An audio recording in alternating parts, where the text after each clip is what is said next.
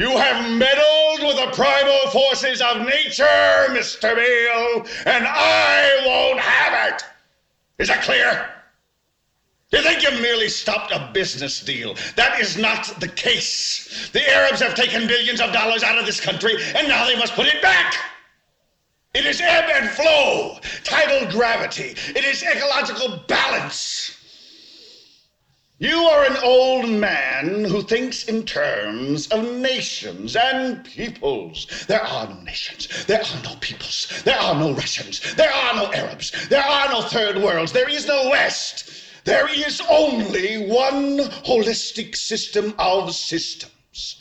One vast and immane, interwoven, interacting, multivariate, multinational dominion of dollars petrodollars, electrodollars, multi-dollars, Reichmarks, rims, rubles, pounds, and shekels. It is the international system of currency which determines the totality of life on this planet.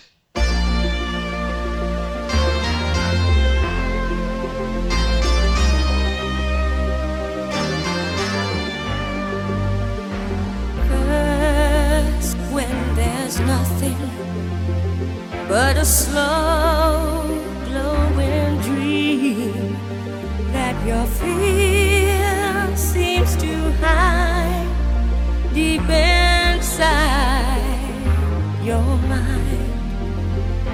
All alone, I have cried silent tears full of pride in a world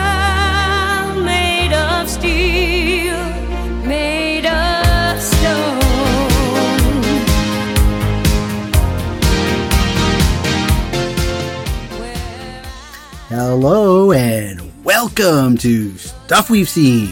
This is your host, James Kent, and now here he is, direct from his basement studio at the bottom of the Alamo, protecting Pee Wee Herman's bike. It's Teal. How's it going? I'm here. Uh, you can hear me At the basement of the can Alamo. at the basement of the Alamo. Yep. I uh, I, I watched that movie again recently. Oh, Pee Wee's Big Adventure? Yeah, and it holds up. I would hope so. It's one of the good songs, one of the all-time greats. Yeah, no, it it it totally holds up. I, I think that one of the reasons why it holds up is because it was not a film that was designed with razzle dazzle special effects. It was Right. already a sort of a retro kitsch throwback.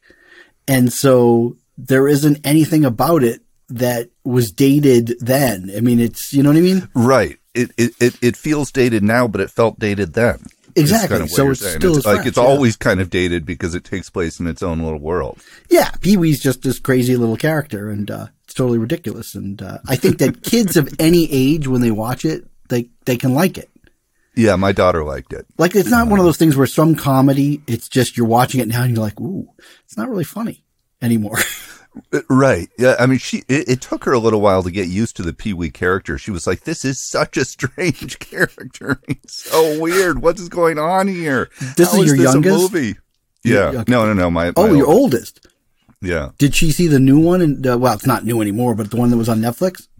Pee-wee's- No, we haven't seen it. Oh my, yet. yeah, you gotta. Basically, it's a reboot. A lot of it is the same types of circumstances, but boy, there's some funny stuff in there. Yeah, Uh, it's some funny stuff. I finished watching as we're talking about my older daughter. Uh, finished watching Borat with her, the new one, subsequent movie film. And, and what did she think of that? did she see the first one or just the second one? Just the second. That's like my son. He just saw the second one. Oh man, she uh she freaked out during the Giuliani part because she was like, "How is this real? How is this something that I, is that actually him or is that an actor?" Like, a lot of those scenes, you know, it's funny. I do, and I don't know, maybe that's the genius of it. I question how much of it is real. Like when he lives with those two guys, I, I've been told that it was really real and that they didn't know who he was, but I still just don't believe it.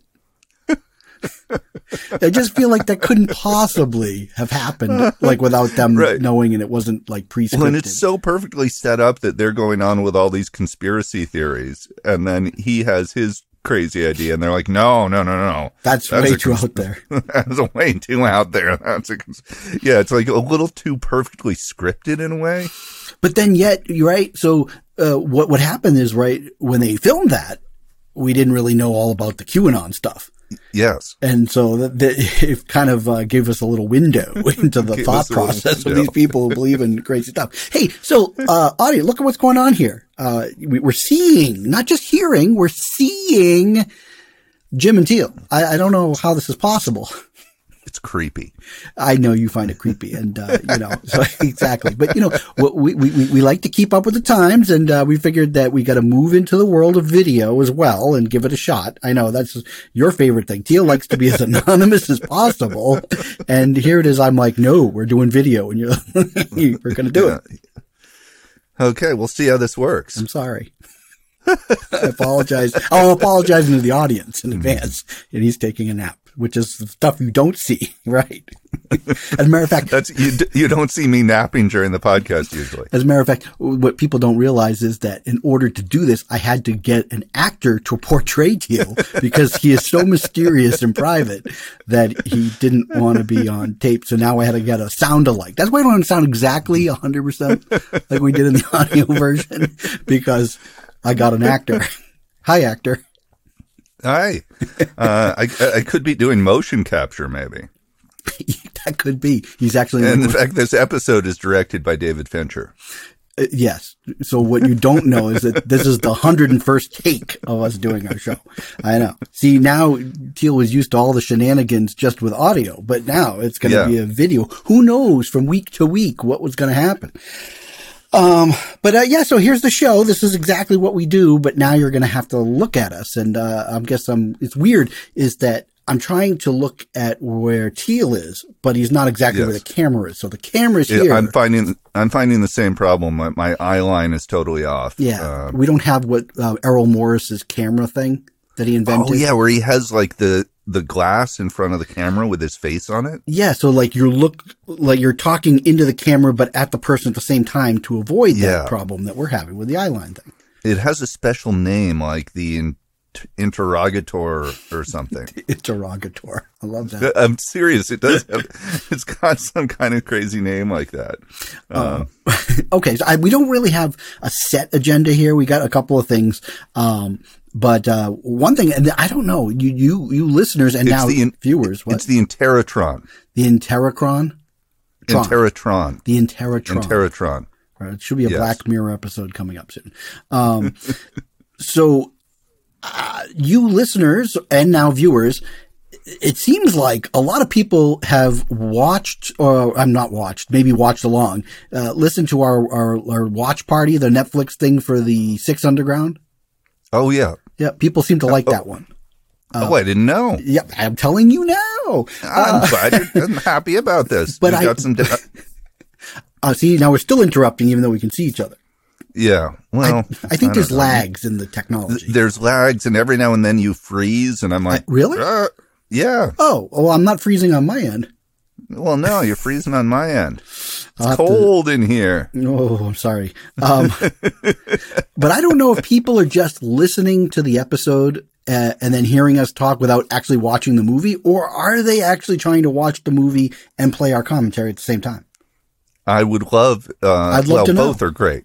Yeah. I, I'd love to know. Yeah, but so if you have, uh, if you've checked it out, let us know. Yeah, I mean, I know there are people have, so, Yeah. uh, but that's what we're Um, here to talk have- about. What? Have you tried watching it uh, again? No. Oh, tried watching. No, no, no. I had to watch it twice. The first time, which I thought was going to be the last time, and then the time where we got together and had a good time laughing about it. Uh, so no. Um, but, uh, I have, I've watched, you know, some things, but I'm more curious as to what you've watched, uh, recently. okay, so before we get into that, Oh, okay. That sounds like we're going down a rabbit hole, uh, which is fine. I think we have some time for rabbit holes today. it, it's a minor rabbit hole, but I think it's interesting to talk about. It Mm-hmm. occurred to me yesterday. Uh, it, well, because you recommended a movie a while ago, Roma? and Uh, no, I watched it. We'll, we'll Wait, get wait, to the wait, wait, wait, wait, wait. You watched Roma? No, no, no. No. I No, recommended this is that. not a surprise. You already know what I Hateful want. No, no, no. Wait, hold. Okay, you, you're getting. yes. You watched Uh, Hateful no. Eight? No. Okay. I'll just listen. Um. So, uh, what I realized though Mhm. is that you and I are both kind of film omnivores. Yes. right like like i mean uh, occasionally we run into something where we're like yeah not really our genre That's true. uh, occasionally but generally uh, we will watch anything from any genre comedies musicals horror films yeah. and and and we like stuff across genres and we also like some weird stuff Yeah. uh, you know, so sometimes like, uh, you'll recommend a film to me or the viewer, er, viewers. We have viewers now. See, now. you're getting with the program. You're getting with the program. We got viewers now. S- so my point is sometimes, and I think you and I have disagreements. Uh, our, our most disagreements are on Doritos movies. That would probably be true. Six Underground. Um, Right. Well, my point, a- yeah, anything like with you- Mark Wahlberg. anything directed by Peter Berg. Exactly. Right. Yeah. uh, and so my point is that sometimes when you recommend a movie, I don't know, uh, you know, you really liked it. It could be one of these Oh. Doritos flicks. It could be some weird art flick like, uh, I don't know, uh, any, uh, I don't have anything. in Well, okay. Like, well, you haven't watched it, but like when Bill and I talked about this movie that's on Criterion now, and I'm still recommending it to you, is What Happened Was. Yes, exactly. Great example. So you recommend it. I'm not really sure what category this film's going to fall into, and I, you know, as and you're you know, concerned like- because you're like, I don't know if I want to watch that genre. it, it, yeah, or I don't know if I'm up for you know a weird art film right now. Maybe I want something more like a goofy comedy, or Yeah. you know, so and so sometimes I'm not quite sure, like. And if it's just a film that you enjoyed with your family, or if it's something you really think is like so you're saying I have to like give you a little map when I recommend a movie as to why I'm recommending it? Like I got to give you No, a no, chart no, I'm of not like, asking gotta watch any- it right now. It's the greatest versus, well, I liked it. You maybe you want to watch it, or maybe I even said, hey, we're gonna do it on the show. Maybe you should watch it, and then you don't, and then it goes into your vast void of you forgot all of about it. unwatched stuff. Yeah. Um, so anyhow, and then sometimes you recommend a movie and I watch it and I'm like, this is better than I thought it was going to be based on your recommendation. Oh, I didn't sell it properly. You didn't, and I remember this happened uh, with me recommending uh, Spider-Man into the Spider-Verse. And, and okay, yeah, that's a good example because I, Yeah. I, I was kind of like, it just felt like that was going to be a chore, even though everybody's saying it's good. Yeah. I needed someone to be like, you got to stop what you're doing. You got to watch this. And I didn't do that. I told you it's really good, and I You did, liked and your it, daughter but- liked it, but I'm like, okay. Yeah. And then you watched it and you were like, how did, come you didn't tell I me know. how If I had known it was that good, we would have synced it and watched it together. So, like, you know, so that Yeah. we talked about it on the show. Yeah, yeah, yeah. Okay. Uh, so that just happened to me with a movie that you would recommend you. Hmm. called Booksmart. Oh, we talked about that on the show, but a long time ago. We talked about it on the show a long time ago and, and you would, I'd heard you mention it and a lot of other people mention it. And All those wokesters mentioned it. So I could see where Uh, it's you. probably, That's it, though. When probably on- wokesters can ruin a probably saw it on the social media. Yeah. I saw it on the tweeters. Yeah, well, that's the problem. Is I, I, I, I, you know, I don't want to go to tangent. I'm just telling you that this is something that has come up, and maybe I'll just preface it. But I feel that there is a community. We'll say it's Twitter. I don't know, but, it's some younger critics today that they seem to have an agenda why they are hyping a movie beyond whether the movie really was good. And mm-hmm. they, it's almost as if they've never seen anything like it. And if you have a film background, and when I say film background, meaning that you're as old as you and I are and have seen a lot of Right. movies, And have watched a bunch of movies. that Yeah. they're not as original as you might think they are, young critic.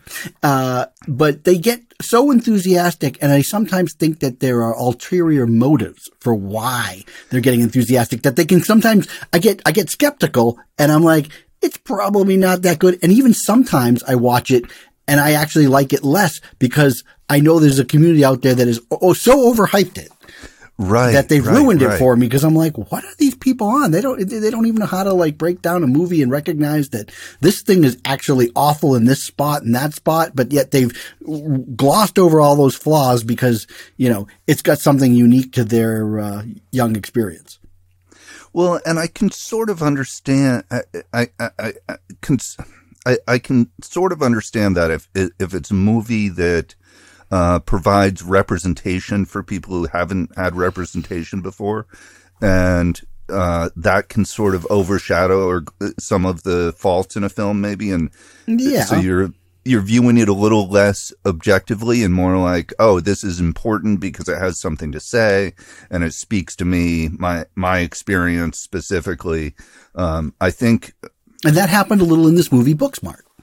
It happened a little with this movie Booksmart, and so I just wasn't that sure going into it. But I I, think- told you you should watch it with your daughter. I know, I know. Now, did Uh, you watch it with your daughter? Well, I'm getting to that. Okay. But before I go there, I want to do a tangent. Okay. Tangent. It's okay. because it, because I, th- I I think this is an important tangent. Uh, uh, what we're talking about is you know movies that appeal to a specific audience, a You look like younger you're audience. sitting in a really nice, comfy chair, by the way. I, I am. I'm very comfortable. Mine is just so-so, but that looks pretty comfortable. I'm really comfortable. Yeah. Uh, I want to mention the uh, Bo Burnham movie. Uh, eighth grade. No, not Oh, oh, oh, you mean that Netflix special the Netflix special Inside. that a lot of people are raving about? people are raving about it. People, and uh, yeah, that's one where it's like I. So I watched the first ten minutes. I've watched the first half hour. Okay, what do you have to say about it? You want my opinion, not your opinion? You don't want to be the I'll give star of this segment? opinion. I want to hear your I'll give opinion. you Oh, my only opinion on wait, the first Did 10 you watch 10 minutes because it's all you had the time to watch, or you, that was it for you? No, no, no. That was all the time I had to watch. Uh, So I, you know, I I will watch some more of it. I think. Okay. Um, but I thought it was. I, I guess it's like this sometimes with comedians. Like either you click with them or you don't. Um, but I did not click with the first ten minutes of that movie. I was like, it's a cool idea. I'm glad he did it. Uh, interesting, cool way to do a comedy special, but doesn't. It, it it just didn't click for me. I'm not going to say that it wasn't that it's not good or anything like that. I just uh, it didn't speak to me at all, but apparently it's speaking to a huge number of people. Uh, I keep seeing in my Facebook feed, you know, people I know who were in their uh, mid to late twenties, Yeah. and they, uh, you know, I saw a post yesterday. I've seen it three times. I'm going to watch it again today. Well, Um, he's like 30 years old, this guy. Yeah, So he's in that millennial generation. Um, and you know, maybe the millennial experience of, of the pandemic being locked away, uh, is different. Like we have our families yeah. and we have this show. Uh, and we have a responsibility to the listeners. so, you know, we already have things going on. But I mean, maybe if you were, you know, single, let's say in an apartment in a big city and suddenly trapped for several months, you know, Mm-hmm. maybe then you see this Bo Burnham guy and, and he's speaking to you differently than he would be for us.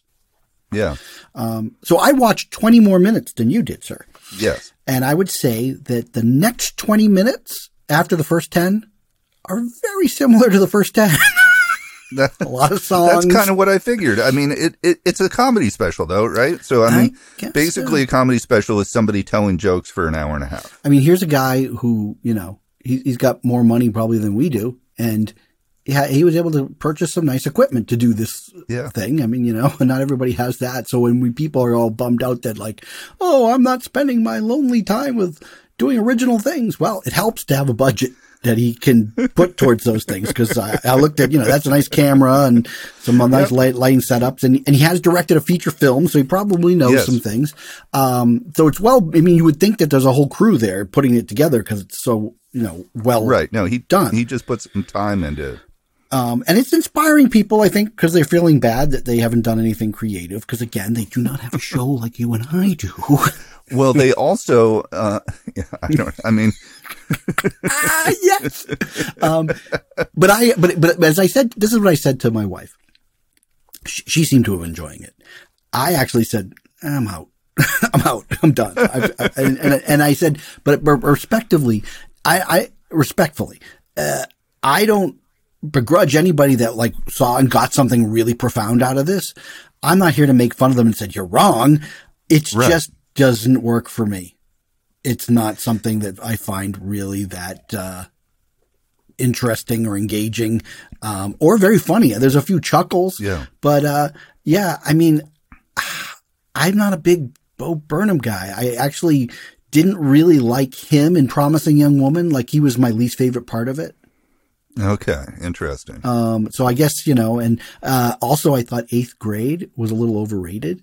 Uh, that's this Oh, film, which okay. I know a lot of people Yep. that same age thought it was a revelation. And I'm like, guess you haven't seen any other teen movies coming of age. and, you know, I'm the coming of age movie king. Uh, Yeah. and I look for truth and I kept, now I'm blanking. What's that, that French coming of age film with the two girls? Uh, oh, Peppermint oh, Soda. oh, oh, peppermint soda. And then there was the, um, the mermaid girls there, the, you know, the ones where they were swimmers and then they fell in love Right. with each other. But peppermint soda Yeah. was that coming of age in the sixties. yeah. film. And then, yeah, what was the one with the swimmers? Um, The one that the, the person, the portrait of lady on fire did. yes. Yeah. Yeah. I forget what the name I'm of that bl- one was, but I like I'm that a lot. On the I liked it a lot too. Uh, so yeah, I I was thinking about that as I was watching these other two movies this weekend. Um, oh, the book so smart any- and yeah. okay. yes. So, uh, so getting back to Booksmart. So I mean, this is like a year or so ago that I watched this and we talked about yeah, it. Yeah, it's a year or so ago, and you just mentioned it the other day, and I thought, okay, I'll give it a shot. And I, uh, yeah, I mentioned it because I saw this other film on Hulu uh, yes, called Plan B. And after watching Plan B, I thought that those two films together might make a great double bill. yes. I have some thoughts about them as a double bill, but Whoa, you mean you've seen Plan B as well? I've seen Plan B as well. Okay, well, let's talk about Booksmart first, because that's Okay, you watched so- Booksmart first, right? Yeah, so I watched about 20 minutes of Booksmart. That- That's it. I'm not done yet. Oh, oh, oh! I thought you I thought you were twenty minutes. I'm like, you got ten minutes of Bo Burnham, to twenty minutes. What did you get thirty minutes of? So I got about 20 minutes into it and I thought, this movie is great and I need to watch it with my daughter. Yeah, it starts off like really gangbusters too. It I does. recall, It- it- yeah. right from the opening, it, it, it- it's the opening scene is one of the characters comes out of her house and the other's pulled up to, uh, to drive, to, drive her to school and they just start dancing like on the sidewalk. And it's just so charming and endeared me to the characters so much and, uh, really introduced this friendship between these two characters Yeah. which is I think really what the heart of the movie is is this friendship. It's like it, it's it's a buddy film in a way. Yeah, and we don't get a lot. I mean, th- that that's what's what unique is we get tons of coming of age guy buddy movies, Yes, but not yes, a lot ton of female buddy movies. And you were is, is a yeah a couple of years ago. That was a big topic, as you were struggling to find movies for your daughter. Yes and that she could watch. And now, of course, she's even getting older. And what's a good comedy for her to watch with Exactly. female leads and heroes? And and here's a good movie. and here's a good movie and yeah i think uh it, it's funny she uh you know i asked her if she wanted to watch it and i said you know it's it's got Got some content. it's got some content that uh you know is a little bit uh grown up um or at least a little bit older than her you know they're high school kids she's Yeah, Going she's into eighth grade, school. yeah. Yeah, yeah. yeah uh and so i you know so i said go look it up and you know read a little bit about it and let me know and she came back and she said i really want to see it but i'm not sure i want to watch it with you Oh, that's interesting. Yeah. And I said, "Well, do you want to watch it with your mother?" Oh no, that would be worse. That's interesting.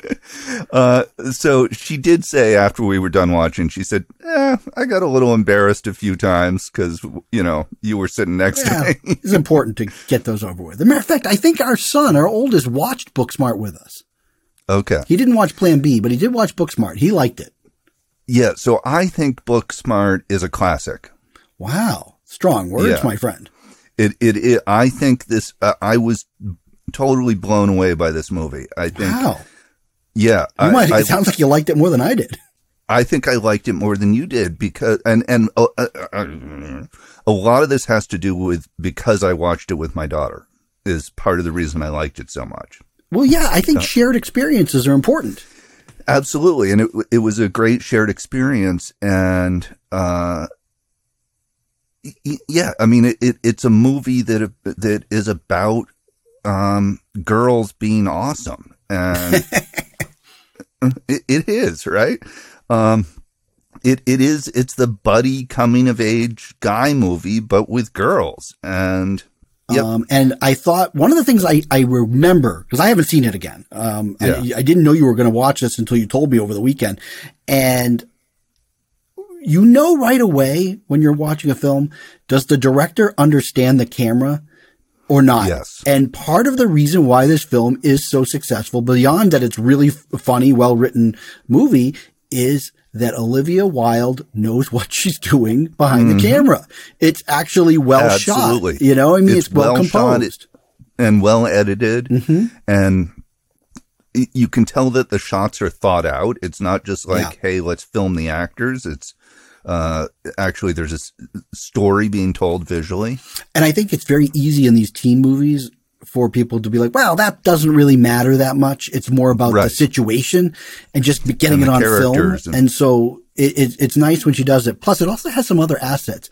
I think overall, we're used to situations where kids are really nasty to the heroes and stuff, but everybody's kind of nice, ends up being nice to them. Like they're excited that these two girls are deciding to kind of engage with them because Yes. they themselves are the ones that have kind of put a wall between themselves and all these other kids they thought were like, you know, they thought these other kids were one way. right and then they find out they're, not just a bunch of mean jocks Right. right and and that's the other thing like uh when we first started watching it my daughter said oh these uh, some of these characters are like over the top cartoony uh you know not real characters. I'm thinking about like the uh the rich kid with his face on the t-shirt and the party on the boat. I, love that. and he's this really uh, uh, over the top character. I mean it's hilarious. But he ends up becoming like a real person by the end of the movie. That's what, so that's what it was. That to me, those are the refreshing things. Yes that he Yes, becomes a real person. Right. Exactly. Yeah, he becomes, and he actually has feelings, and he, yeah, isn't just this cartoon character, and that's true of pretty much all the characters in the movie. Um, and these two main characters, their relationship is like, uh, I, you know, it, it, it's on for me on the level of like the great buddy movies, like Oh. so. And part of the reason I, I feel this way is because I teared up during this movie twice. Twice. Those Twice. times. Twice. Wow. You teared Twice. up. I'm not thinking, I, can't remember there's anything that was like emotionally sad in the movie, but maybe there Uh, was. they get in a big fight. See, uh, now, uh, all right, I'm gonna, interesting. So this is a part that I felt is very much a part of these movies. And it's interesting Yeah. you watch Plan B because Plan B has almost these similar beats where there Yes. has to be a point towards the later part of the story where the Yes. two people's relationship is tested and there's conflict and then they're going to have to come back together. For me, this is where the weak part of Booksmart was a little bit is this part that goes into the jail right before the graduation ceremony. Oh, right. That Yeah. bothered me. I felt that she, like, and I'm saying she is Olivia Wilde was doing great up until this point, and I really wish that she could have found some ways around that because the it just then it started to get a little bit out of the realm of reality for me. I know it's a little That- bit over I the see- top, but that really Yeah. bothered me. So I didn't Okay, like how. I see where you're going. yeah, yeah. I know that they had to have some conflict and there was some things, but I just Right. didn't like those choices. Um, I liked their fight, and then at the very end, the the very end scene at the airport, I teared up a little bit too. Yeah, because one goes more- away to the to to college, Yes. right, or something. And yeah, uh, but more so than that, I laughed throughout the movie. And you're not a big comedy guy, so for you and I'm laugh, not a big comedy guy. And sometimes I stifled my laugh because I didn't want my daughter to think that I. that's great. I can't let her know that I think this is hilarious. yeah, like I, uh, that joke's a little edgy. Maybe I shouldn't laugh at that. Um, but no, I think this is one of the great high school movies. And Wow. I think it's, I think it's a defining movie for this generation that's teenagers right now. Well, I don't, you know, this is one thing that's interesting in today's world. It was a pretty big deal when it came out. Um, Yeah. As far, I mean, I don't think it was a big hit in the theaters or whatever, but you know, then it was on Hulu. But I mean, critics loved it, uh, Yeah. especially that certain band uh, I've talked about, the younger critics. But the question is, a couple years later, you know, movies that were coming of age teen films in our day, like, uh, for example, 16 Candles, Yeah. 16 Candles, which a lot of people don't know because they just don't know their history. They think, oh, well, that was a big smash hit. It was a bomb. Nobody saw that movie. I did. Oh, really? Yeah, yeah, yeah. It was like in and out of theaters in a couple of weeks. Yeah. You know, it was like probably made its money back and everything, but it wasn't like some monster teen smash. Okay. However, by the next year, it had, you know, came out on video. It was already starting to get attention.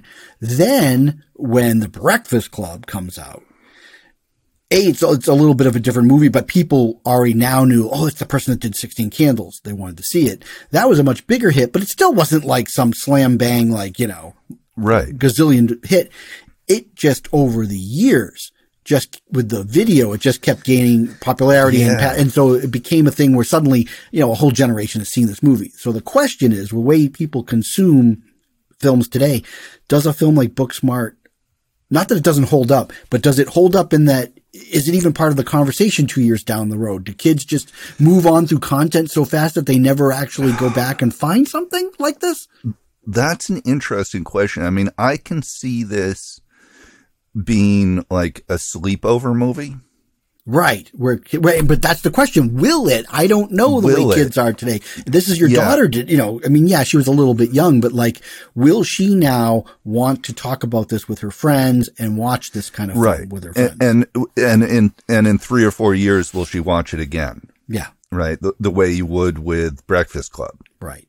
Now, what I find is happening, because I get, you know, again, it, I introduce my son to certain films. And again, he, he liked some of the Tarantino movies. Yeah. But I only found out how much he liked the Tarantino movies when in casual conversation, I find out that on his like iPad or whatever, or even his iPhone, that he's watched The Hateful Eight three times. Or he's watched Right. Django Unchained three times. That Yeah. he, the first movie out of all of them he watched when he was a little too young was Pulp Fiction a couple years ago. Right. Right. He hadn't revisited it. Now he revisited it where he's a little bit older, understands things different, and he's like, this is just the greatest. Yeah. So he, on his own, is rediscovering some of these films, the ones he likes. He now is choosing because Yeah. he has the power in his hand. So in some ways, I guess kids are, but whether he's, I haven't really heard him discovering new films on his own. right. Right. I seem Well, yeah, because I mean, there's so much out there. What do you click on, right? Exactly. So sometimes they need to be guided, but then when they like something, they're willing to rewatch it a bunch of times. Exactly. Now- yeah. So I I don't know if sh- she's going to end up re- rewatching, it, but I do feel like this movie has cult classic potential. So stocking stuffer out there for Teal, uh, the VHS cassette of Booksmart he wants under his Christmas tree. Remember that when that was a big like you like oh I'd love to get this video or that video for Christmas. Oh, yeah. and it didn't. Yeah. Yep. Um, so here's one thing you haven't mentioned in Booksmart, but it was my personal favorite part of the movie besides the Yeah. um, I, I think it's Kaitlyn Devers and uh, Beanie Feldstein. That's uh, The two mains. yeah, leads. she's the Yeah. she's the sister of um, the guy there. What's his name? I always forget his name. I have no idea. Well, he's the guy from uh, Superbad and Moneyball. Uh, You know the funny oh, Jonah Hill. Jonah Hill. That's her. That's her brother. Did you Oh, not? really? Yeah. Yep. oh, I had no Yeah. idea. Now I'm going to say this to you because there's another one on the list that you didn't see, and she's in it. Uh, Beanie is in it. Is uh, and it's great. I mean, it's coming of age. I think. I think your daughter's probably right at the age to watch it. Ladybird. Oh, yes. Yeah. You've never seen it. You really should check it out. Yeah. I, Um, that's a good one to check out with my daughter, too. but the the part of the movie that for me was my favorite, and what's great is that they knew they had some kind of comedy gold because they decided to just keep adding her into the movie. Was Right. Billie Lourd, Yes. which is Carrie Fisher's daughter. To me, it's the Yes. breakout role. It's the role that tells It- me it- that she could really be a, a funny per- person in movies. Yes. Yeah, that it was a great. Yeah, she totally embraced that role, and it's hilarious. And if, you know, I like also just like the after hours structure of the movie, Yes. right? You know that it's like going from sort of one surreal event to, To another, um, with this goal in mind. And one thing I I liked about the movie is that both characters had sort of equal goals. Yep. um, they both had goals. They both had motives. It wasn't just about uh, them. It was about their lives outside of that and them exploring those ideas about who they are. And uh, yeah, so anyhow, I think that just it, it's a great movie about people uh, as a coming of age movie, figuring out who they are, who they're going to be, what the rest of their life is going to be like, what who they've been up until now. Uh, and yeah, I mean, largely, I was just so charmed by the relationship between the two leads. There is something that I want to talk about. And since you said you saw the movie Plan B, Yes. it's something that I, I probably wouldn't have brought up, but since you've seen both movies, it's something that I've noticed. And I noticed it, and it, it's interesting. And I want to get your thoughts on this. And, Yeah. and it, maybe it's just sort of a trend, but it, it seems like in these films when they want to be very inclusive, it's Yeah. become a thing. And it's almost like, it's almost like a staple if you're doing a coming of age movie now Right. that you need to have a character, preferably uh, one of your main characters, has to be uh, struggling with their sexual identity. And Yeah. or in the process of coming out or out but not having a boyfriend or a girlfriend, that has to be a main plot, it seems like in these movies. And in Booksmart, obviously one of the characters, I believe in this in the, in this movie, both characters know that the Kaitlyn Dever's character is gay. It, it's mentioned that she came out two years earlier. Right. So that's there, but Yeah. she's really not comfortable yet. In, Yeah. And she hasn't She, she hasn't really had a relationship. I think she, they actually say like you you've been out for two years and you've never kissed a girl or something. Right. Um, But then suddenly in this next movie, which, you know, I want to hear your thoughts on that. And I know we're jumping in, but there's this movie called Plan B that we're going to talk about is that that is also a factor Yes. In this female to female friendship. And it's something where in this case, the girl hasn't come out to her friend. correct. hasn't come out to her family, and it's kind of built up as a surprise, even though I saw this surprise coming. Yes, maybe because I just watched Booksmart. So I, uh, when I was getting ready to watch Plan B, I asked my daughter if she wanted to see it. And Yeah. she uh, read the description and said, How is that not just Booksmart all over again? Hmm. And I was like, Huh. Okay. Yeah, you kind of have a point. They seem very similar.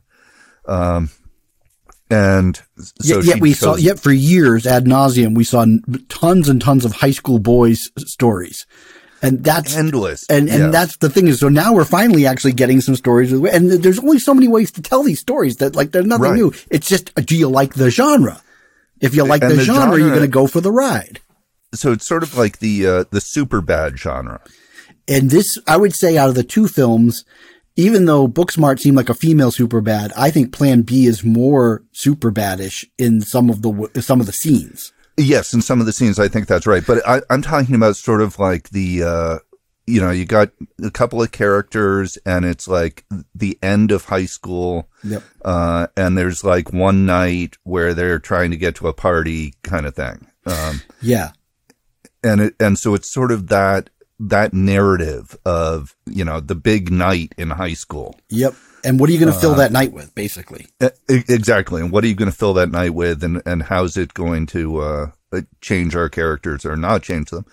And I think plan B, uh, it, it felt a little bit, well, okay, here's my big issue with plan B. So you have an is issue. I- so you, so you, so overall, you're not, you weren't, you weren't on the plan B train. I, I liked it. I mean, I think it suffered from having watched it right after Booksmart. Yeah. You seem Uh, to get comparison-y. Like you, you're like, you've seen this movie and you loved Booksmart so much. So then when this comes out as a second one, it's inevitably you're like, oh, whereas maybe two years later, I'm like, I- oh, this is giving me that Booksmart vibe and I miss that. Yeah, well, and I totally enjoyed the movie, but like you said, uh, with the camera work in Booksmart, it Plan B is not up to that level. It, it, plan B feels a little bit more low budget for sure. It feels a little bit more low. I also like that Uh, about it. Yeah. Um, my issue with it is that I feel like the, and I mentioned this with Booksmart, I feel like the characters weren't equal. Um, that it, Really? it's really about, it's really more about one character's story and the other one is kind of along for the ride. I mean, I feel like one's, I feel like the friend who eventually comes out to her friend, I feel like she's a little bit Yeah. more of the supporting role. Exactly. And, support her, and- and but- whereas in Booksmart, I felt like it was a two header. Interesting. Uh, I, Yeah. what I liked about Plan B is A, when we talk about inclusion and, and diversity, you're getting Mm-hmm. two female leads, right? What were those Booksmart? Those, the, the, the two white girls. uh, Right. Right. With Rob. Yes. But these, these are girls that when we talk about not getting representation, yeah, there's, and there's a lot of representation going on. And Yes. uh, I also found I love the I, I, I just as much as I like the the camaraderie in Booksmart between those two. Yeah. I loved their interplay. To me, it was the two of them together is what made it really funny. Um, yeah. and I also liked that there was a message here, um, and they didn't bang it over the head, but the Mm-hmm. idea that depending on where you live in America, Oh, yeah. you make a mistake and it basically feels like the state and their crazy laws are going to try to trap you. And that Yes. was where they even were trying to just, you know, we weren't talking about abortion here. We're talking about just trying to get a plan B so that no matter what, they don't have to worry about it. And there's all of these hoops that they had to go through. And yet, even while it seemed a little ridiculous that they wouldn't just maybe try another pharmacy or something, these girls Well, were in I a tough ex- position. They were in a tough Yes. They're just kids and kids. Their first option is the local town pharmacy and they're like already rebuffed there. So they're thinking we're going to get rebuffed everywhere except to where aren't we Yes. going to get rebuffed? Planned Parenthood. So we're going to Yeah. go there into the one Planned and then that's Three and and then they get away. there they yeah and uh, uh, i like how the film has that like strong goal and i liked how it resolved at the end actually Yes. Um, I thought it had a good resolution in the movie. i thought it had a good resolution and i i totally like the characters i was i i agree with you their friendship totally compelling And I, and I, Uh-huh. I mind you, I just like, I saw every beat of that movie going, coming. Uh, yes You know, I mean, it wasn't anything fresh there, but No, there. It, it, that's and I'm and I'm okay with that. That's that's what this genre is. It's like the teen after hours movie. except for the part, right? So one of my favorite parts of the film, because it was a little unexpected, is where Yeah. they go to the convenience store and, and the woman at the convenience store and then, Oh. and that, and then she sends them to her like brother or cousin out in the park and they have to try to buy these drugs like that. That was some good stuff going on in there. It was funny. was and I some good stuff, it, but yes. I was, you know, Yeah. it was some funny stuff in the that drug movie. dealer, yes. Yeah. And then uh, and also the woman at the convenience store like beats up. Well, she doesn't beat them up. She scares off the guys in the parking lot. Yeah. Um, so, you know, there's some funny stuff. And then there's some parts I think that when they go to the bowling alley yeah. and we get that plot line, it drags a little bit. Right? That's where it goes and they go to that other party. And I think that's where it was probably losing you a little bit more. And it started to feel like Yes. where it wasn't, it's, it's like, oh, this is a little bit like Superbad, but not as good. Right, and it felt and it felt like a detour, whereas I yeah, it it, it felt like it, uh, there was a little bit of a lull there. Like it got off track a little bit. As a matter of fact, when they go to that house party, and it's really kind of like a scary affair. It's pretty scary, yeah. I said to my wife, I said, Hey, I think they're at that Superbad party, but 15 years later, it's the same people. But this is what's happened to them 15 years later. um, but, uh, so you didn't think this was a good, I think it's a good double bill. Um, yeah, there's some story, but I mean, I didn't, you know, I think it's just like, Hey, you got, you get two stories, uh, teens, night on the town, trying to make something happen, friendships, but women, uh, or, you know, girls. I, I, Oh, I I think, and I think they're both good movies. I, I, I give the edge to Booksmart. Yeah. Um, but I think they're almost too similar to be a double bill. Like, I think you did, I think you did it right seeing them, you know, a year I had no apart. choice. well, I know, but but I'm just saying, like as as a double bill, I think there's they hit too many of the same beats. Yeah, I see. I, I I'll disagree with you only because I have a lot more drive-in movie experience than you, and to me, this is like the double bill that we would want to see. Right, But you would right, have like right. the one film that came out the year before that you're so excited to see again because you didn't have VCR when I was a kid, Right. Right. So it's like, oh, Booksmart, I loved it a year ago. I got to see it again, and then you see the second movie, and then you'll be like, yeah, you know, Booksmart, I think is better. I'm only going to see uh, Plan B three or four times versus the ten times I'm going to see Booksmart. Um, but uh, Yeah. but I also like that the the book uh, Plan B was directed by uh, Natalie Morales, and she was uh, a bit actress in Parks and Recreation. Um, and I don't think She's done that. quite a bit beyond that, though. No, yeah, I know, but that's like to me, like that's where I recognize her most because she played the uh, the love interest of this guy Tom Haverford, uh, Lucy, Oh. Yes. and uh, so for those who like are big Parks and Rec fans, uh, it's Lucy on that show. She directed this movie, and uh, it was again, I, I thought it was an I I like to see this story also in South Dakota. Um, we don't get a lot of movies uh, based in that area. Yeah, So I just thought Um, you get a weird. You're like you're like confused over there. I'm looking something up. Oh, okay. Yeah. ladies and gentlemen, if I happen to in the edit cut to Jill and he's looking confused, he's looking something up. So okay, I uh, I sorry, I had to look this up. Uh, there was a TV show. There was a TV series called The Middleman, okay, um, which was kind of this. It's based on a graphic novel, and it's this goofy sci-fi detective kind of thing. okay, and you've seen this? Yes, it came Oh. out in, in 2008. Anyhow, Natalie Morales was the star of that show. Oh, okay. So that's where you know her from. and that's where I uh, yes I know her from Parks and Rec too, but I noticed her on that show because she was uh, she's just fun to watch. She's a compelling actress. Yeah. So anyhow, I can see both of these movies being played at high school parties. I can't see kids watching any movies at high school parties today, but Well, I mean, the sleepovers. I don't know. I don't know what kids do today. Do they actually sit down I don't know what kid. movies? I mean, I, I don't know if the parties are like, but I don't know when, when uh, by maybe party is the wrong word, but like. I I would hang out with a, I, I- yes, I would hang out with a group of friends and watch a movie when I was in high I school. know we were. This was our cool days. Yeah.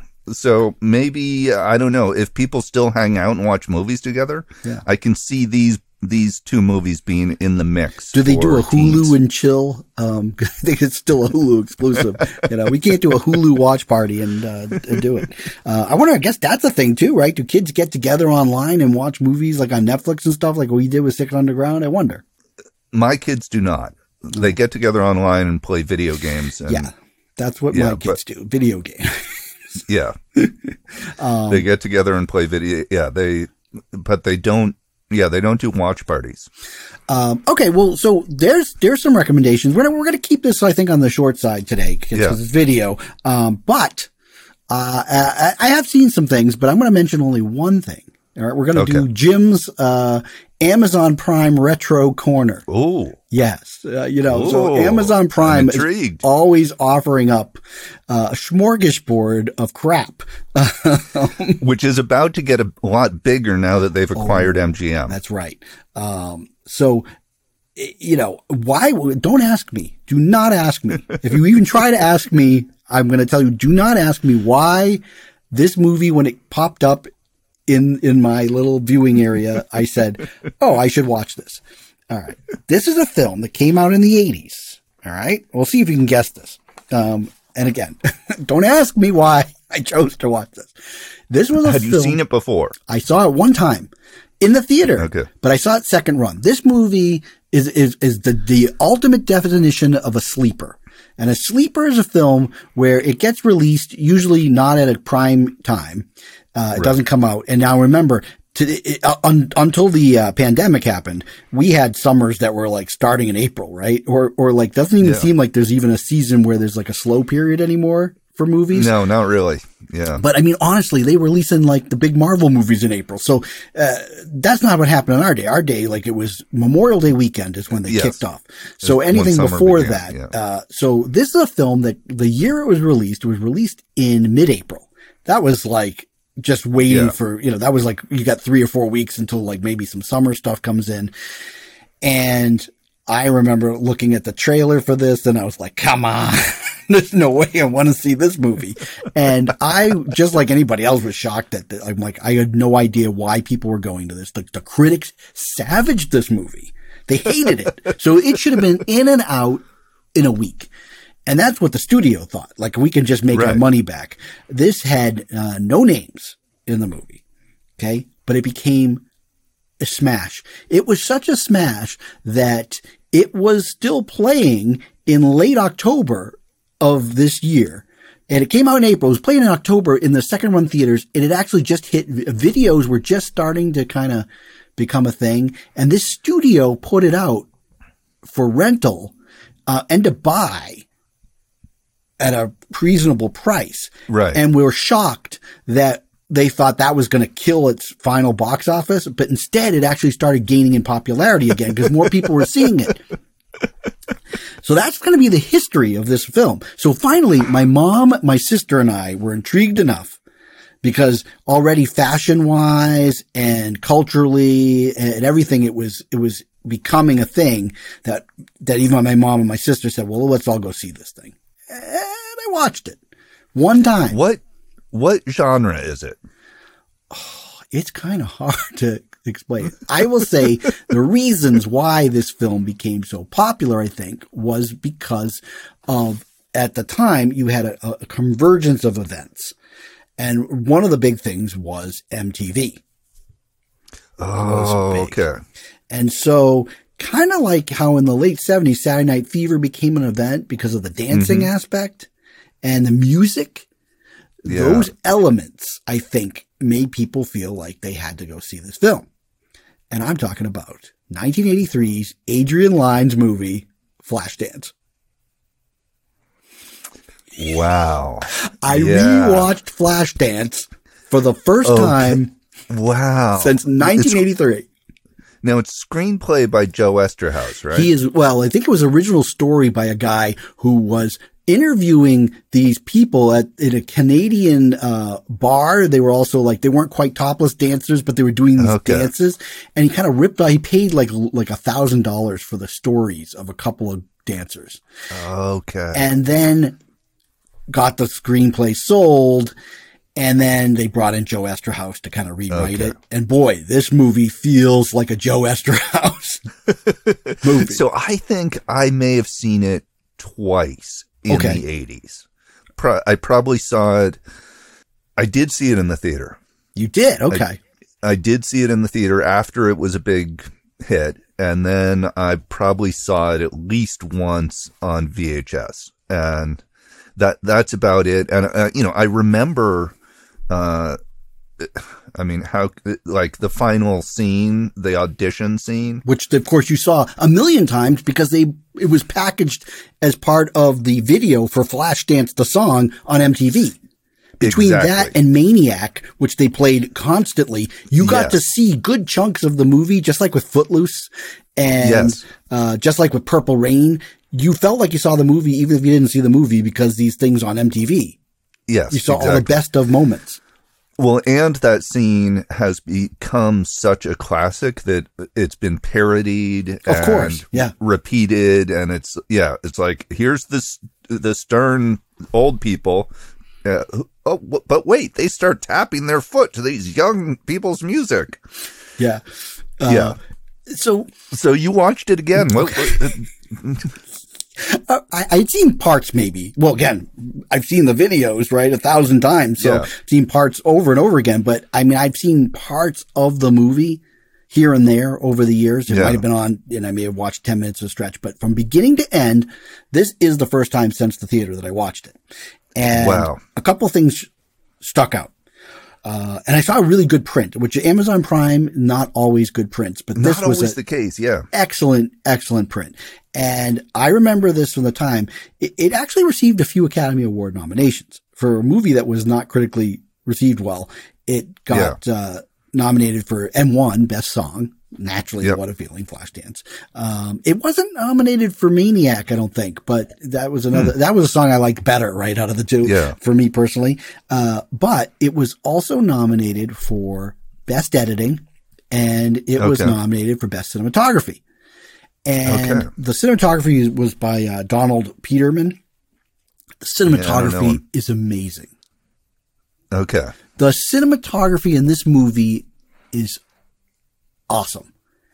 And Wow. why is just the lighting, the way the shadows and light are hit, it's just gorgeous. And some of that is Adrian Lyne. Uh, well, it's stuff he likes, right? But I mean, Yeah, Donald that- that- Peterman's he actually won some other uh, nominations Okay. for Academy Awards. He uh, he did like one of the Batman movies, Batman Forever, the one with Okay. Val Kilmer and stuff. Uh, just you know, there's tons of neon in the movie, right? Right. Um, right. But the lighting, there's a lot of night stuff and just this atmospheric stuff around Pittsburgh. And obviously the lighting plays a key role because through almost every, and this has become, you know, apparent during the initial run when it was a runaway smash, people thought Yeah. that the actors Jennifer Beals did the dancing, Yes. but almost none of the dancing was Jennifer Beals, in fact and it um, was a huge scandal. and it became a huge scandal because you know people don't like to have the wool pulled over. Um, Yeah. Though if you watch the so knowing that when you watch this movie now, it's to, it's so obvious that she's not dancing. Really? It's very obvious, even though they had again through brilliant editing and brilliant cinematography. It's well done. But you should know, like, hmm, if the dancer is completely always in shadow and silhouette and distance and, and this like curly haired wig, uh, then she's not dancing.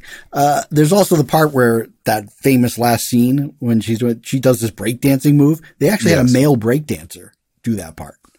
Oh wow. Yeah, yeah. So, uh, and there's Now, even a part where she wears this like kabuki makeup, and th- that was actually inspired by these dancers in Canada who did a dance like this, and it's got like strobes and everything. And again, it's like amazingly well shot, edited these sequences, but. I'm not sure that Jennifer Beals is even under that makeup at any of that point. You can't tell. Right. It could be her in some tell. of those shots, or it just could have been the the the uh, the stand-in.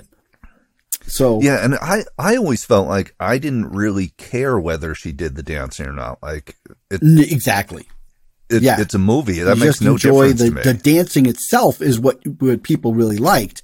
Um, Yeah. and then of course they have, uh, a real dancer is one of the dancers there, Cynthia Rhodes, and she was in Dirty Dancing. She played, uh, the, the Oh, part of the one that gets pregnant and then says, you know, Right, baby, baby you don't know shit about my problems. Um, she's in it and just it's dancing. Now, one of the things that I had forgotten but was reminded when I watched this, mm, it's like 95 minutes long, is that Yeah. there isn't a ton of dancing in the movie. It's carefully pl- sprinkled, yes, but there isn't a lot of dancing in the actual film.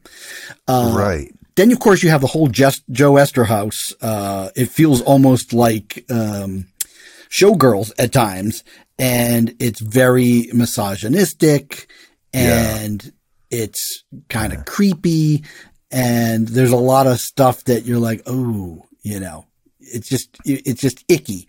Um, and then it's really weird is Jennifer Beals when she got the role, she was Yeah. almost 18. Yeah, She shot it when she was 18, came out when she was just 20, I think. yeah, um, And she's really young, but treated as an adult in the movie, which is Yeah. interesting in how like you'll have like 25 to 27 year olds play high schoolers. playing teenagers. Yeah, Like for instance, Plan B, both of those actresses are 25 years old. That does not surprise me. At They all. look like teenagers of sorts, but they're 25 years old. Here's a movie where she's playing an adult, maybe even older than her age. right. Uh, there's, it's really weird. They don't really get into how old she is supposed to be in the film. But she's like works as a welder, right? She works as a welder. Uh, her backstory is very fuzzy in the movie. And there's one thing where someone says, how do you, how long does it take to learn to dance like that? And she says something like 25 years. And I think Oh, a lot wow. of critics overlook that that's mentioned. And Right. maybe that's saying that she's supposed to be 25, even though 25 is pretty old to actually get a dancing career going in the conservatory that she's trying to get into. Um, yeah. So I'm watching this movie, which, you know, again, it's, it's, very- it's, it's very hokey with all this plot and yet it's totally enjoyable. And then, of course, the big thing that surprised me at the time, and then I was r- reminded is that when the dance audition is over, Yeah. it's suddenly, it's the freeze frame ending of the movie. It's like Yes. she walks out and it's over. I do. I do like- remember that like, actually. What the Yeah. hell is this? It's over. Uh, and so there's that. And so the overall movie, I'm like, I'm left going, how did this movie become such a sensation? Even though I was having a good time. And I started to formulate my own backstory for this Uh-huh. character. And I started thinking of that movie with Scarlett Johansson under the skin. Oh yes. Okay. Okay.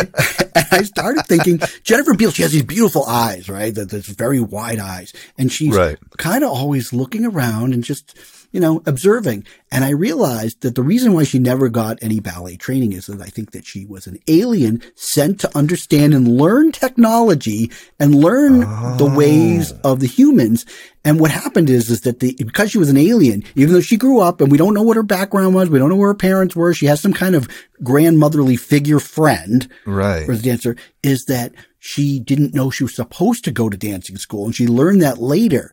So she's now like, so she's fallen in with this bar and she's doing what she thinks is the dancing. And then suddenly she realizes there's another type of dance that she needs to bring to the alien planet. So she has to ace the audition and that the sequel that they didn't do was her getting in and eventually she has to go back to her home planet and teach dancing to her kind.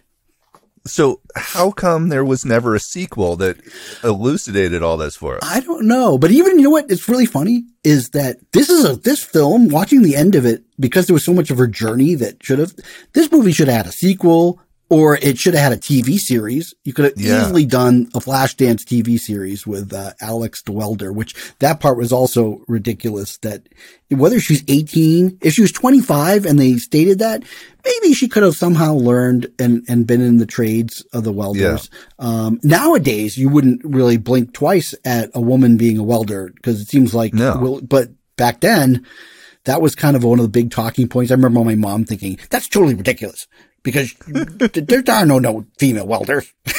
I'm like, well, there are in this movie. Um, and then the whole thing with the, the boss, uh, which was, by the way, cre- creepy. The guy that they got to play the boss, he was in real life, he's 18 years older than she was when she shot the film. There's an 18 year difference and he looks old in the movie Yeah.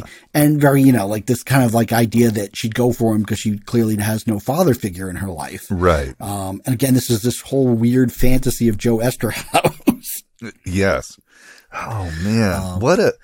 And it, I mean, it must have made hundreds of millions of dollars. well, in equivalent. I think it made about 75 domestic at the time, but in 83, 75 was It huge. was huge. Yeah. Huge. And then it made like whatever it did foreign because, you know, uh, worldwide rights and, and money wasn't Yeah. the same of what it is today. Right.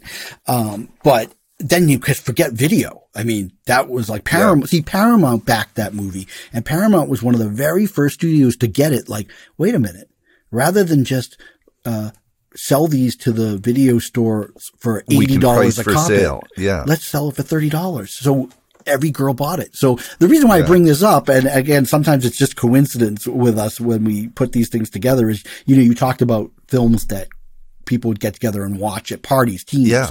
Well, girls love this. You know, my my sister and all her friends, they all had those leg warmers. Oh yeah, and the tore the neck off the sweatshirt. Uh, the sweatshirt, and then also the uh, the like my sister did not have a lot of music. She had the tape for Flash. yes. She absolutely had the tape. You could not be a girl my sister's age and ha- not have that tape. That is really hilarious. Yeah. Yeah. And I, I, it almost makes me want to watch it again, but I probably won't. It's it's only ninety five. I mean, it was. Fa- I, I Yeah. found it fascinating. Again, I thought, wow, the editing of this movie is really good, and Yeah. the cinematography. Um, my big cons- my big problem a lot of times with cinematography is that there's like a harshness on the foreheads and stuff in interiors that make it look like oh, there's a big studio light. The the lighting, and of course, that is a staple of Adrian Lyne when you look at Fatal Attraction and you look at nine and a half is, yes. weeks. Uh, the lighting is always really good, but the lighting in this film definitely was award worthy. Okay. Yeah. Uh, Interesting to know. Yeah. And then there's like another tragic part. And again, I, I didn't finish my notes. Uh, there's a friend. Her friend is like trying to have her own ambition. She wants to be a skater, a figure skater. Oh, that's right. Yeah. and she has this one scene where she uh, is auditioning for the local championship and she doesn't do well and that seems to be the end of it and she's not a, a good dancer like her friends but Right. the sleazy uh, you know uh, topless bar owner from down the road who at one point tries to attack uh, Jennifer Beals' character and is stopped by the, the fatherly figure from the uh, welding company. Uh, he coaxes her friend because she didn't, she struck out as a skater and she can't really dance Right. with style, but she can dance at the nudie bar. So he gets her to be working there. Wow. And so that's kind of the trajectory of her story. But the actress, I was looking like she looks familiar. I wonder what other stuff she was in. I forgot that a year after the film came out, she had a brain aneurysm and died. And she was very young. She was like 30. Oh, wow. Yeah. So it was tragic I- because I, this is first I've heard of this. Yeah. yeah, yeah. So it was very sad uh, end for this uh, actress that happened. So, um, so that's another note on on the film. Uh, but like I said, I for some reason I was looking for something to watch late at night. You know, something brainless or whatever, and I quickly realized that I had to watch the whole thing again because I had to talk about this. Um, and then I wasn't even really thinking at the time about, you know, there was a connection that you actually for a time knew the actress Yeah. Jennifer Beals years after she had done this movie, Yeah. you know. Um, and it's, it's just weird because I, I met her once or twice too. Um, and because I wasn't a big fan of the movie Flashdance, I mean, I was like 13 and I wasn't rushing out to see that thing. I never really thought of like, oh my goodness, there's, there's Jennifer Beals from Flashdance, you know? Like I think of, when I think of Jennifer Beals, I think of more of all the other things that she did post Flashdance. Post Flashdance. Yeah. And she's, she's, she ended up having a pretty great career. Oh. Yeah, yeah, she's done tons of stuff. Uh, but Yeah. you know, some some actors or actresses might have bigger careers, but never have as iconic a moment. And Yes. she had an iconic moment that when you see Flashdance, but I think that some of it got diminished when it came out that she didn't do the dancing Yes. because I think agent wise, the, problem was she was done, a- she had to do a lot of interviews. And at the time, she was kind of forced to like not say, but it, and it was very unfortunate. they told her basically to Toe the line. to toe the line. Yeah. And then it came out that she hadn't done most of the dancing and then it made her look bad, Yeah. not the studio. Yeah. And it was, yeah, it, was it was a bad PR time for her. But she went out and, stu- and did other studies at Yale. Like she decided, Yeah. I mean, she was like, that's the thing is, again, when I look at these 25 year olds playing uh, teenagers, she was an actual teenager. She was an actual teenager. And she yeah. was like, well, if acting happens after I finish going to college. And so she wanted Right. to go to college. And yet when you think about it, when you finish college, she's still younger than those Then- girls that we just saw play 20, you know, 25 year olds playing teenagers in, uh, uh, Plan B. Um, Yeah. but it's interesting that she made a decision not to go and do high school roles. Like, you know, she, Right. Yeah. She, she played adult roles. yeah, she was from Chicago area, right? I think. Yep. So the Yeah. first movie I ever saw her in was before that. There was a movie that came Oh. out in 80 or 81. She was just a teenager and she was just like one of the side characters in this film Yeah. called My Bodyguard. Oh, yeah. Yeah. Yeah, Yeah. yeah. So she must have like auditioned because local high school. And uh, also in that, just as a background player, is Joan Cusack, also from Chicago. Oh wow. Yeah, Okay. yeah. So Yeah, I haven't I haven't seen that movie since since the 80s, the My Bodyguard movie. I haven't seen that in probably a good 30 years, but it was a big Yeah. movie for me because I really related to the main character because like I had been Yeah. bullied and stuff. And so I like, I really like said, Oh, that's me. I gotta dodge, Right. I gotta Yeah. dodge bullets at school and not get thrown into a locker. good times. Um, well, anyways, that's what that's that's the show. That's what we're Yeah. talking about on our first uh, video foray. Uh, do you have anything else before we part ways, my friend? Uh, I will mention that I watched the Harley Quinn movie. Now, who's she? She an actress? No, No, the Birds of Prey movie. What's that? Birds of is that the one um, with Michael uh, Keaton? Won all those Oscars. Yeah, it is. That's the one. Harley Cray, Birdman. It's called Birds of Prey and the Fantabulous Emancipation of One Harley Quinn. I think that's the full That's a very long title. Are you making that up? so here's what I have to say about What are you movie. talking about? What? I don't know this movie.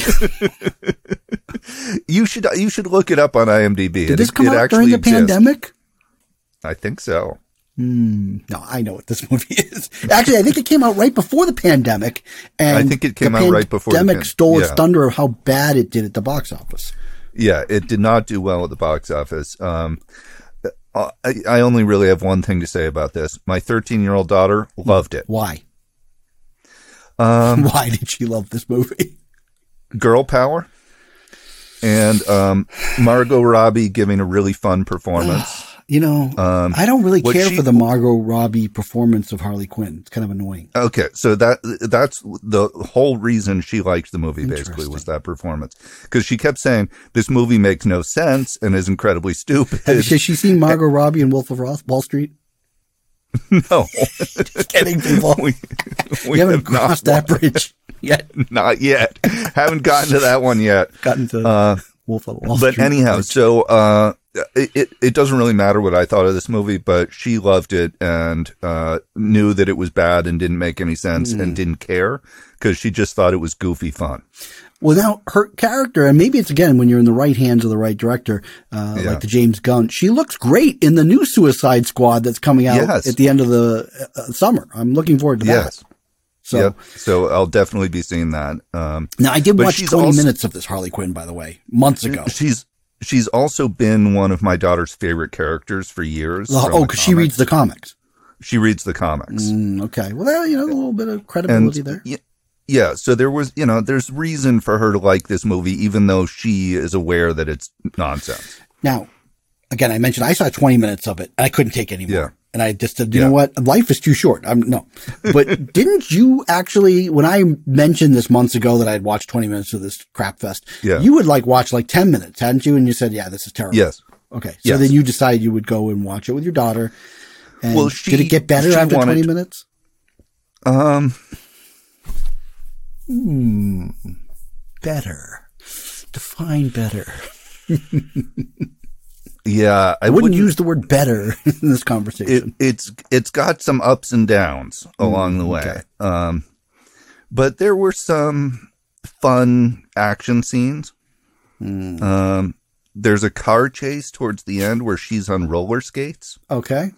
during the, uh, chasing a car on roller skates, and um, yeah, that was uh, there. There was some goofy fun in some of the action sequences. It's the movie is a mess. Okay. It makes no sense. It makes no sense. It's um, it was nice to see Rosie Perez again. There you go. Yeah. Who played the villain? Oh, it's a great performance. Who? The vil- the villain is a great performance. Well, who, who's the villain? It's Ewan McGregor. Hmm. And he actually gives a. I mean, he's chewing I do- scenery, I but do remember him in the movie. Now that you say that, like before Yes. I shut it off. he he just has a blast with this performance hmm. and is really enjoying himself, and that's kind of fun to watch because he's a pretty great actor. Hmm. Okay, well there you go. There you go. people. Yeah. All right. So that's if mm-hmm. you have a 13 year old girl who's into comic books, she might like this movie. Okay. Well, there you have it. Recommendations from Teal. And if you have a Mm. teenager from the 80s, you can watch Flashdance. exactly. well, now I kind of I wonder if what she would think of Flashdance now. well, you know what? I, I, it could be a teaching moment It could be because yeah. there's going to have to, with a Joe Eszterhas, uh, penned script, there's going to need to be teaching moments. Uh, there's some cringeworthy stuff. Uh, and, Yeah. and it is very 80s in, in that regard. But again, I found that the cinematography made those scenes, it looked like, I know this just sounds so crazy, but like you can look at some films from the 80s and you see the cars and the backgrounds and Yeah. everything looks so dated. yeah. You watch this film and you see the way it's shot, the background stuff, and it looks like you were plopped right there. Like it's almost like very like, like high resolution. Oh my goodness. I am transported back into the 80s. Okay, I'm gonna have to. I'm gonna have to watch the first ten or fifteen minutes at least. Well, the first time, I mean, out- the, the first, they start you right off with a bang because you get a great, uh, you get a great uh, dance sequence right at the beginning. Right. And then within like first 15 minutes, you have that, that warm up sequence where she is warming up to Maniac. yes. Okay. So, you know, you're getting a lot of entertainment in the first 15 minutes, sir. So, you know, you're going to like it. okay. First, when there's nothing. So how do we Da-da-da. end the show when we're on video? Are we supposed to wave or? Yeah, because like you know what we do in uh, the audio world, I usually have some kind of clip and Yeah. music and then ending. So I don't know how that goes. Which, by the way, uh, a little shout out: we've lost another one, Ned Beatty, uh, eighty three, just yeah. passed away, Yeah. and uh, yeah, and uh, of course, you know, Network was the big movie for you, Yep. um, and of course, lots What- of yeah, hugging I mean, bear. just that that network, that scene in Network, is probably one of my top ten movie scenes of all time. Yeah, he shot for one day. It's a six Yep. minute scene and it's, it's amazing. Um, Yeah. so yeah, so Ned Beatty. And then just the other day was the 40th anniversary of Raiders of the Lost Ark. I, I saw that on social media. A lot of people were posting about that, and I just thought, yeah, I don't like that movie. I don't need to.